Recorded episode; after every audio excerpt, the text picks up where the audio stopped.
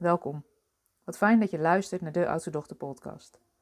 Mijn naam is Aike Borghuis en het is mijn intentie met deze podcast om je bewust te maken van al die mooie kwaliteiten die je hebt als oudste dochter, maar ook van de valkuilen waar we soms wel eens in kunnen stappen.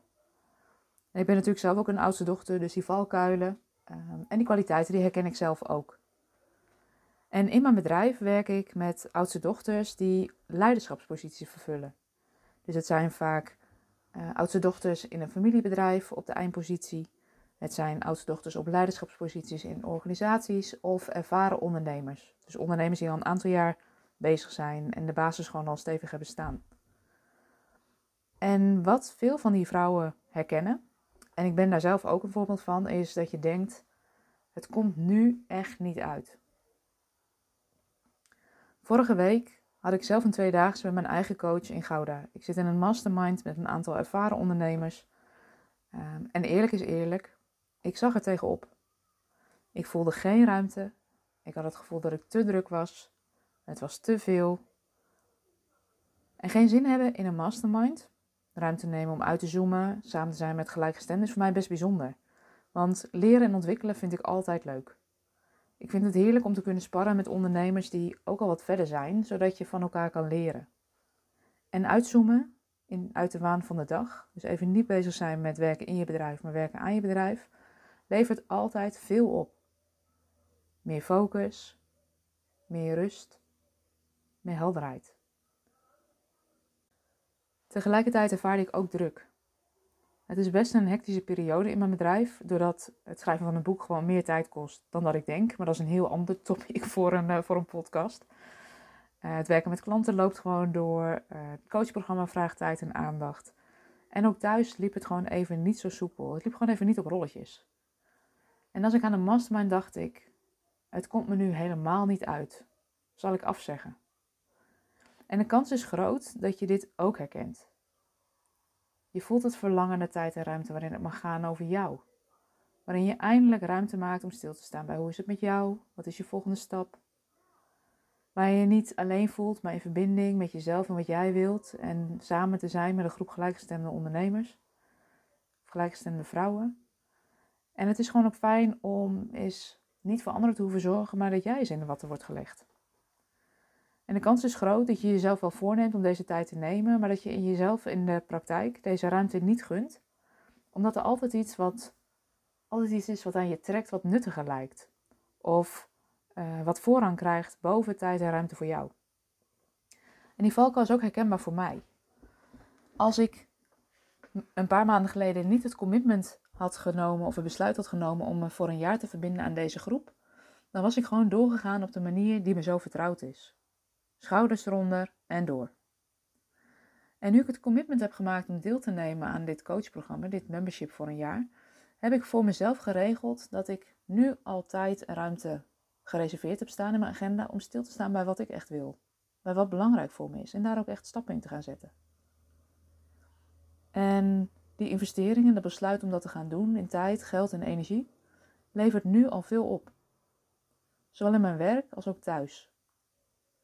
Ik ben gestopt met een aantal dingen. Ik ben werk aan het uitbesteden zodat ik mezelf meer vrij speel voor de dingen die echt belangrijk voor me zijn of waar ik het meeste waarde mee toe kan voegen. Als ik het commitment van de groep niet was aangegaan, dan had ik wel de intentie gehad om stappen te zetten, maar was dat in de praktijk niet zo gelukt als nu. En wat ik ook merk is dat de investering die eraan gekoppeld is, me ook aanzet om tot actie te komen. En dit is wat ik ook iedere keer weer zie gebeuren bij de deelnemers van de jaargroepen. Doordat ze het commitment maken om ja, je een jaar lang um, te committeren aan zo'n ontdekkingsreis, regelen ze in ieder geval één dag in de maand tijd en ruimte voor zichzelf om stil te staan bij wat belangrijk voor ze is. En vanuit die dagen voorkomen eigenlijk altijd nieuwe inzichten naar boven. Wordt helder hoe ze problemen kunnen aanpakken, um, is ineens een oplossing helder voor een situatie waar ze eerst nog middenin zaten. En wat je dus eigenlijk ziet, en dat ervaar ik zelf ook weer tijdens die mastermind, is dat um, je, je eigenlijk niet harder gaat werken, maar slimmer gaat werken. En zo'n jaargroep of zo'n membership lijkt tijd te kosten, maar levert in de praktijk op korte termijn vaak al meer tijd en ruimte op.